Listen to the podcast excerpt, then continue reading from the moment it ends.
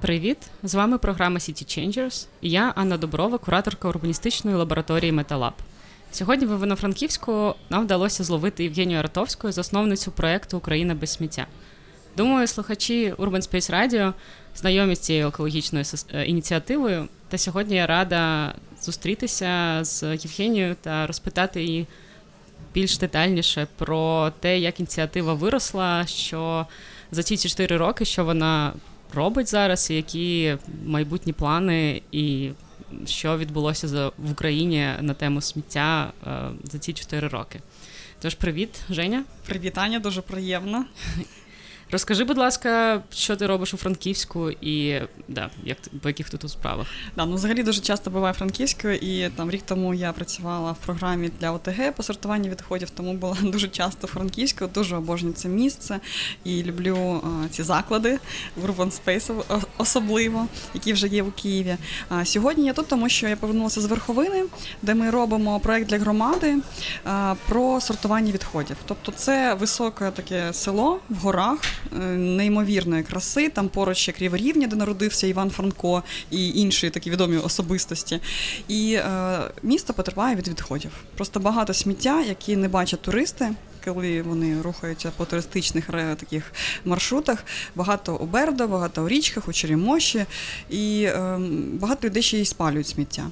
І до нас три роки тому звернулися місцеві мешканці в проєкт Україна без сміття і сказали, допоможіть нам, будь ласка, з цим. Ми тоді не мали змогу одразу приступити до роботи. і Ми дистанційно підтримували, сказали, що е, окрім вас ніхто це не зробить. Тому йдіть до влади, комунікуйте, домовляйтеся. І ось за два роки в них з'явилися вже майданчики для сортування. З'явилися таке освітні а, програми у школах, і навіть вони відкрили музей сортування відходів. Ого. А, Є комунгосп, який заготовляє тросировину, є заготовельник, це жінка-підприємниця.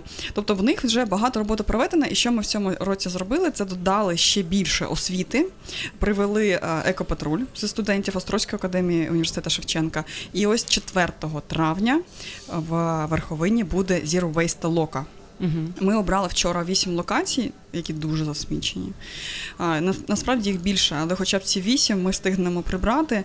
І ми запрошуємо всіх-всіх, не тільки е, людей, які живуть в Верховині, а це люди з Києва зареєструвалися, може з Франківську хтось захоче провести час е, у Верховині на травневі свята. І ми будемо 4 числа прибирати.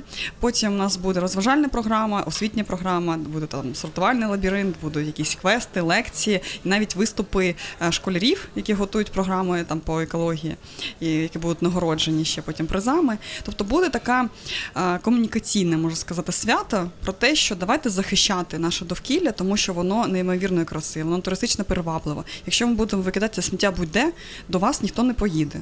Давайте от будемо одразу правильно поводитися з відходами. І ось вчора ми повернулися сьогодні у Франківськ, і у нас друга справа ще у Франківську є. Це перше місто, де буде продаватися ну тільки в Києві наш некульок. Mm. Ми зробили такі торбинки мішечки, які замінюють поліетиленові кульки. Тому тепер в Орбані вони теж є. І це перше місто е, після Києва, де вони з'явилися. О, клас. Тобто в Urban Space 100 тепер можна купити альтернативний кульок. А тобто. Як я розумію, головна місія України без сміття це е, просвіта на тему сміття і на тему сортування сміття. А розкажіть, е, та, з чого ви почали і до чого зараз виросли? Да, е, ми е, в принципі зараз е, не тільки про освіту. Ми почали вже пілотні проекти робити, тому що коли там три роки тому починали, не було нічого для того, щоб почати сортувати. Мене це не подобалось, тому що ми можемо довго говорити про сортування, але коли не можемо це практикувати, це важко знаєте, здійснити. Тому з'явилися пілотні проекти, про які теж розкажу. А починалося з того, що ми взагалі хотіли бути соціальними підприємцями.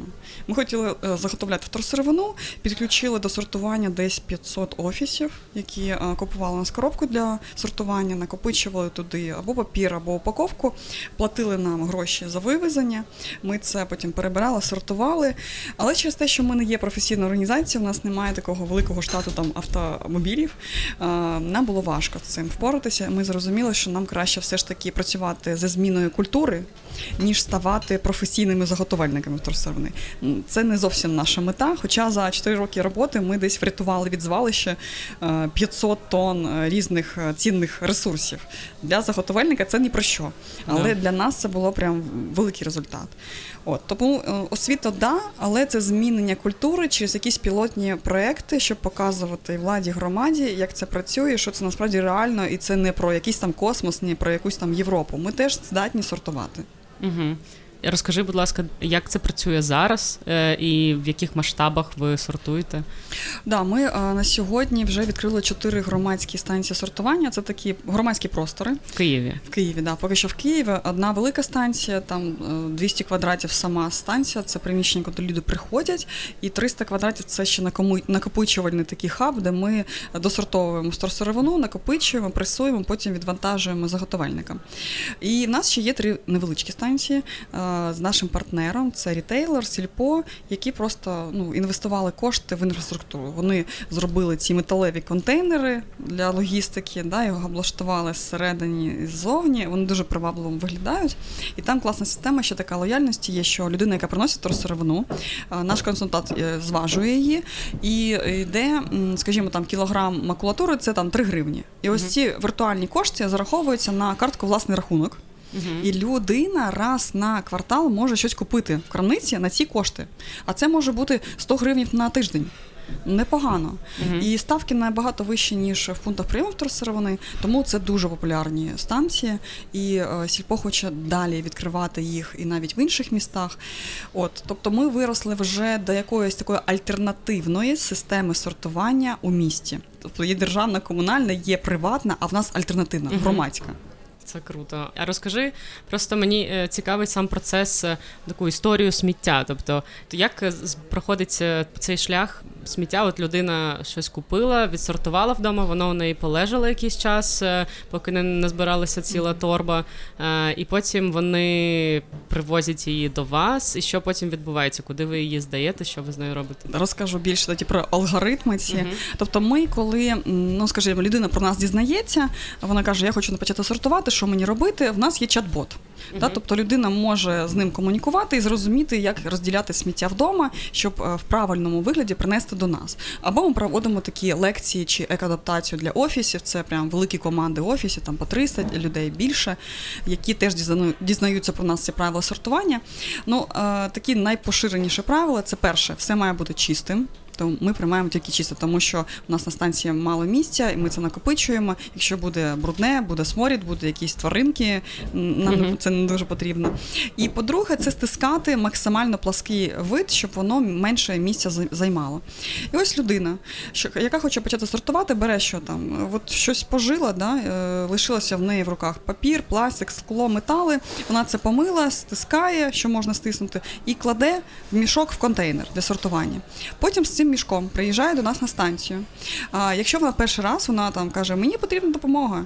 І в нас є там 3-4 консультанти, в них такі зелені жилети, і які просто допомагають на столі розкласти все це і говорять, ага, оце у нас скло, такий-то контейнер, номер 20, наприклад. Оце там пластик, і це це. А ще є групка, вони кажуть, а оце не переробляється. Це пластики, але для них немає відповідної там технології переробки. Але ви можете це здати на утилізацію. Ми е, уклали договір з утилізатором. Це високотемпературне спалювання на заводі 1500 градусів. Коштує десь 100-200 доларів за тонну. Ну, про тому, що захоронення у нас 5 доларів. Тобто люди готові сплачувати. Ну, це насправді. 50 гривнів за великий пакунок, 120 літрів, який можна накопичуватися навіть рік. Тобто невеликі кошти, але люди вже готові е, фінансово відповідати навіть за ці відходи. І тому людина їх відкладає, сплачує авторизацію і все, і в неї нуль відходів упаковку на переробку, пластики на високотемпературне спалювання. Якщо вона піде далі, вона ще вдома поставить компостне відерце і буде органіку збирати. Звичайно, що небезпечні відходи не можна викидати. Батарейки вона віднесе там в епіцентр Ватсонс, техніку, електроніку, якщо така дрібненька, то до нас на станцію можна принести. Ми з партнером працюємо. Це центр управління відходами, які забирають, потім розбирають і там е, відокремлюють ці компоненти. І також вона може не створювати відходи взагалі, тому що на станції сортування є крамниця. Uh-huh. Оце торбинки, це не кульки, якісь там е, власні чашки, власні е, пляшки, там навіть щітка там з бамбуку, і все, все, все, що заміщує максимально пластик. Тобто, от так ми приходимо до цілі нуль відходів. Так, це на е, саме людському рівні. А що ви потім з цим робите? До кого ви це так. Здаєте? А, да, У нас е, чому таке глибоке сортування? На станції більше ніж 40 контейнерів для самих різних видів торсировини. Тільки петпляшок там 8 видів, тому що там є прозоре, блакитна, така, така. І це ми потім пресуємо, накопичуємо в таких кубиках. Якісь важать там 100 кілограмів, якісь 50 кілограмів.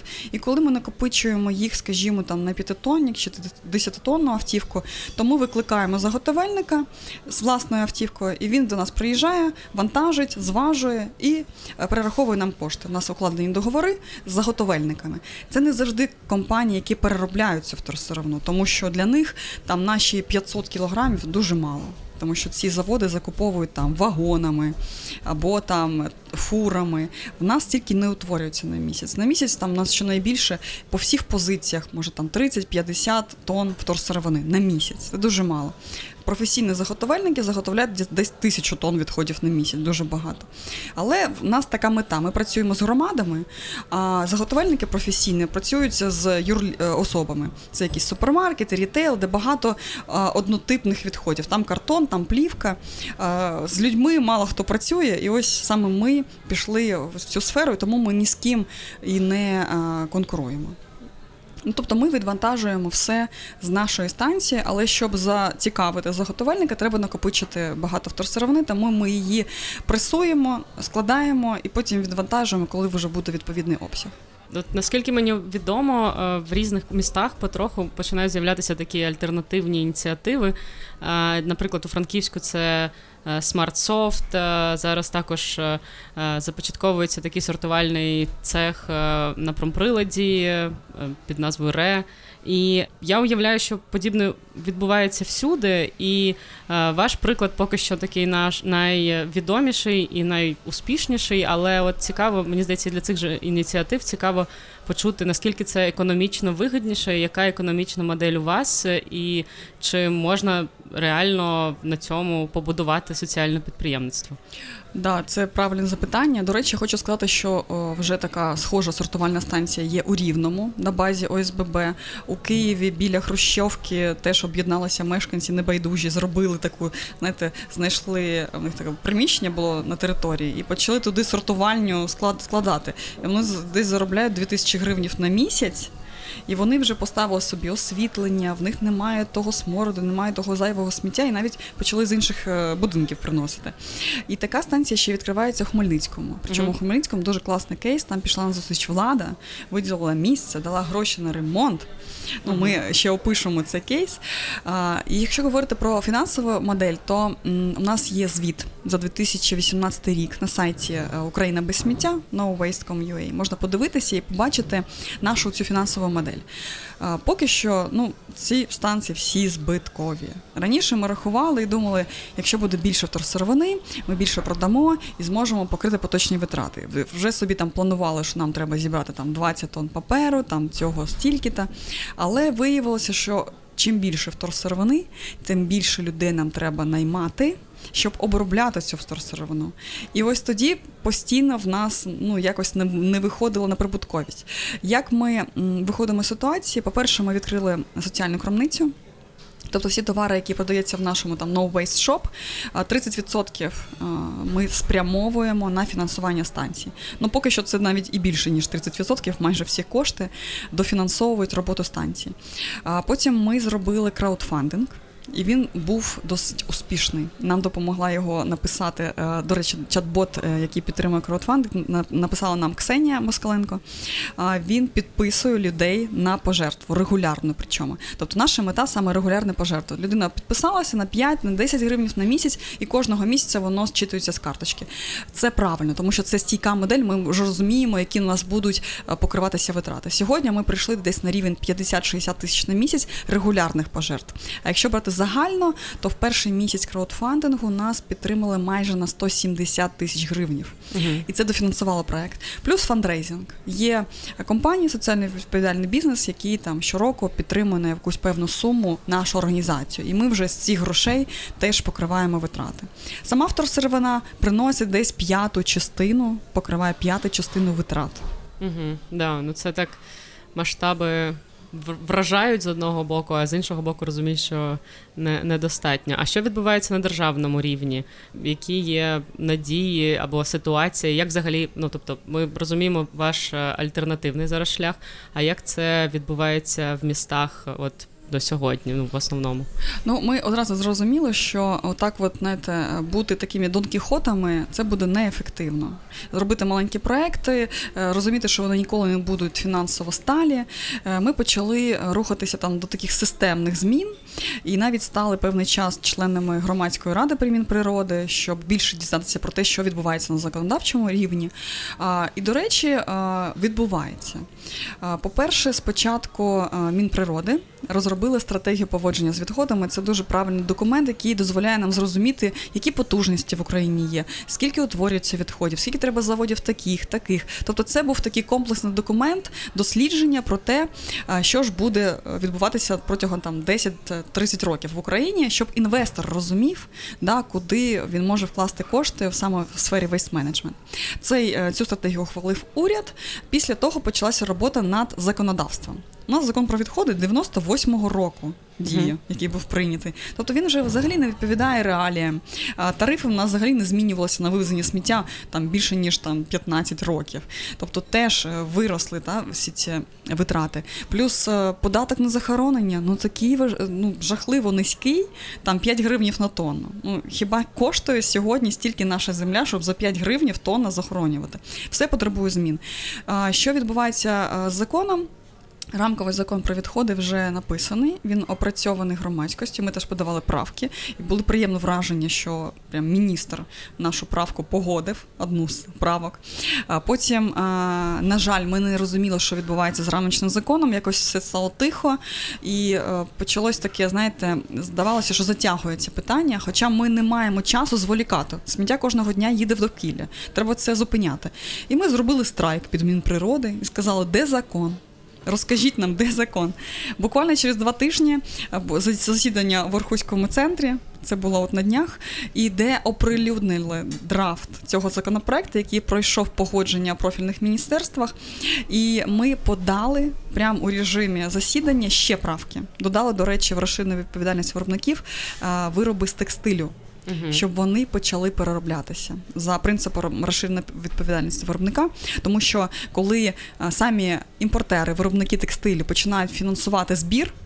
І мають зобов'язання переробляти текстиль, з'являються інновації, з'являються стартапи, які здатні це переробити, розуміючи, що вони отримують замовлення від цих установ. Угу. Це було класно, і ми відчули, що нас чує, нас чують, на громадськість. Зараз буде е, виноситися це на Верховну Раду, і вже потім питання до депутатів, щоб вони не затягували, щоб швидко теж внесли е, свої правки, і тоді в нас буде вже нормальний комплексний новий документ, після якого будуть галузеві законопроекти, навіть про будівельні відходи, про батарейки, електроприлади, так як воно працює в Європі. Ну, якщо це станеться, якщо в Україні Е, почнуть на законодавчому рівні всі е, сортувати сміття. Що будете робити ви? А, Ну я знаю точно, що нам ще вистачить роботи на 10-20 років, тому що е, буде велика робота по освіті. Угу. Це діти, це і підлітки, дорослі, це соціальна реклама, це якісь приклади е, сортування. Тобто постійно треба буде працювати в освітньому напрямку. Тому ну е, точно буде робота, і точно не буде все так швидко. Хоча там Польща впоралася за 15 років. Вони вже такого рівня Європи вже майже досягли. Але стара Європа е, сортує 60 років, деякі країни 80 років, і в них досі є громадські організації, які пов'язані саме з пропагуванням теми сортування, компостування. Тому є буде чим займатися. Але в нас є така все ж таки ціль будувати альтернативну мережу сортувальних станцій за принципом шерінгової моделі економіки. Тобто ми знаємо, що певний час ще буде займати реалізація да, роздільного збирання, але люди, які не хочуть чекати, вже можуть мати таку інфраструктуру під своїм будинком в своєму районі.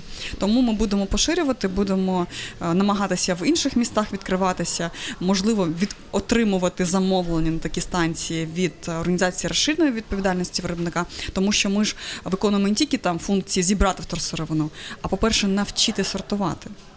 Тебе я читала, часто називають або почали називати сміттєвою королевою чи королевою сміття, якось так. так. Розкажи, якщо б у тебе були необмежені можливості, навіть якщо б була була можливість реально реалізовувати якісь е, більші проекти, вони все одно будуть пов'язані з, зі сміттям, або з чим вони будуть пов'язані, і які це будуть проекти? А, Ну да, я іноді так собі фантазую, щоб я зробила, якби ці можливості існували. Я би точно бралася за оцей е, коріння да, проблеми. Точно не боролася би з наслідками. І я розумію, що коріння проблеми йде в дизайні упаковки це екодизайн, да, щоб можна було легко зібрати, легко переробити. Це якісь стандарти для упакування, щоб не було зайвих пластиків, яких важко зрозуміти, з якого вони матеріалу. Це по-перше. По-друге, це законодавство світового рівня. Е, не можна так, щоб там в Австрії було законодавство про відходи, про сортування, і всі сортують, а в Індії не було. Тому що сортування в Австрії ніяк не впливає на руйнування довкілля планети на жаль.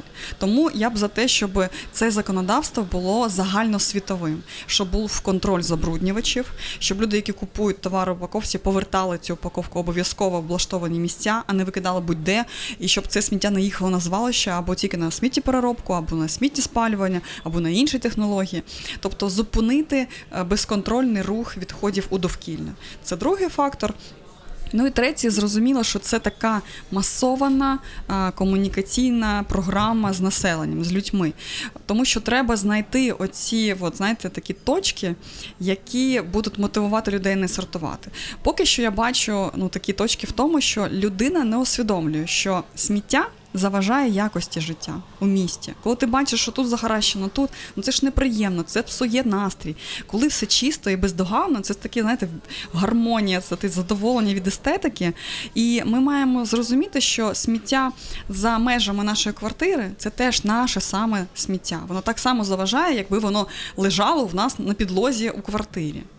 І коли людина це відчуває, то вона вже починає піклуватися і про простір за межами своєї квартири. І про це більше треба говорити, а ще говорити про те, що ми є частина природи, і якщо не буде природи, то нас не буде. І це трішки про повагу до себе.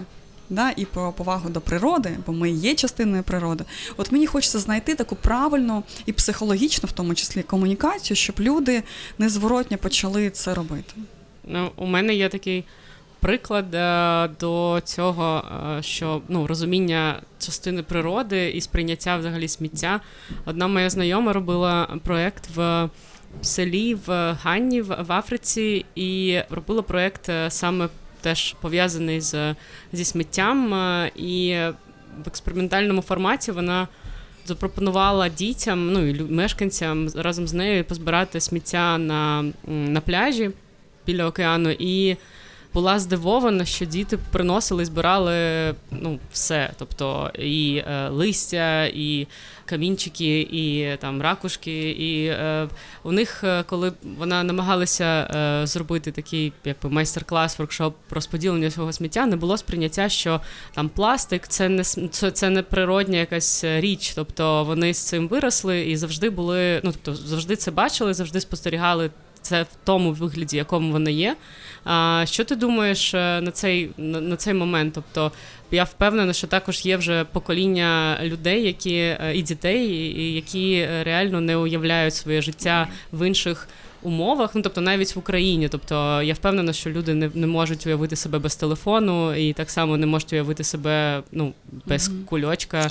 Як е, працювати з такими моментами, і, і я да, знаю. що ти думаєш? Це? Знаєш, це так добре, що ти мені це розказала, тому що я коли виступала на Тедексі, якраз приводила приклад, що коли я я взагалі з Криму, я пам'ятаю Крим без пластику, але коли я вже з дітьми повернулася у Крим, і ми відпочивали на березі, я побачила, що після шторму дуже багато пластику, і я побачила, що діти граються в тому пластику і його не помічають.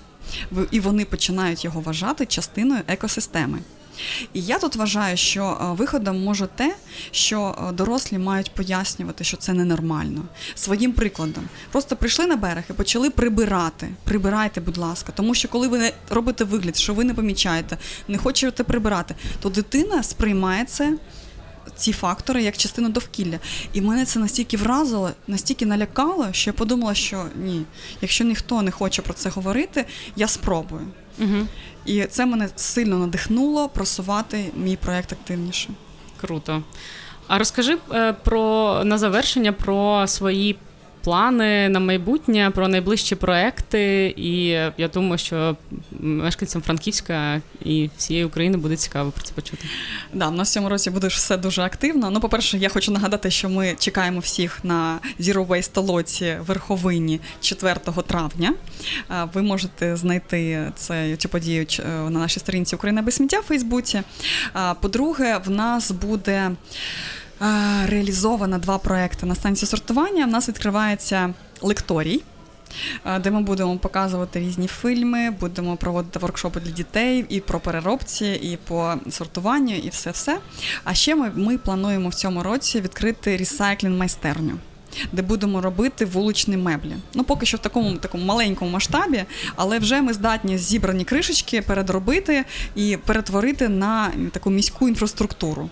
Ось такі два в нас проекти чекають, і е, ми б хотіли, щоб до нас приходило ще більше людей, сортувала, задавала більше питань, а ще комунікували побільше з місцевою владою, тому що влада насправді готова допомогти активістам, якщо ви знаєте, що саме ви хочете реалізувати. І ми тут готові посприяти. Ми шукаємо такі ініціативні групи в великих містах, готові вийти на контакт і е, допомогти своїм досвідом.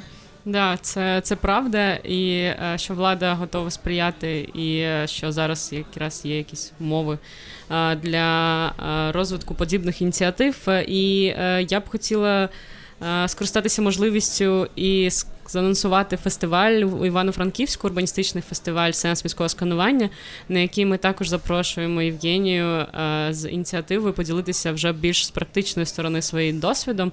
Фестиваль буде відбуватися з 10 червня по 14 липня з фінальними днями 11-14 липня, де можна буде побачити результати всіх воркшопів. І про конкретніше про програму ми будемо розповідати трохи згодом. Е, зараз е, хочу подякувати е, тобі, Женя, за цей час і за те, що ти робиш. І також дякую Urban Space Radio за можливість розповсюджувати інформацію і такі новини, і інформацію про такі ініціативи. Це було Urban Space Radio і програма City Changers. Дякую тобі, Аня. Па-па. Urban Space Radio.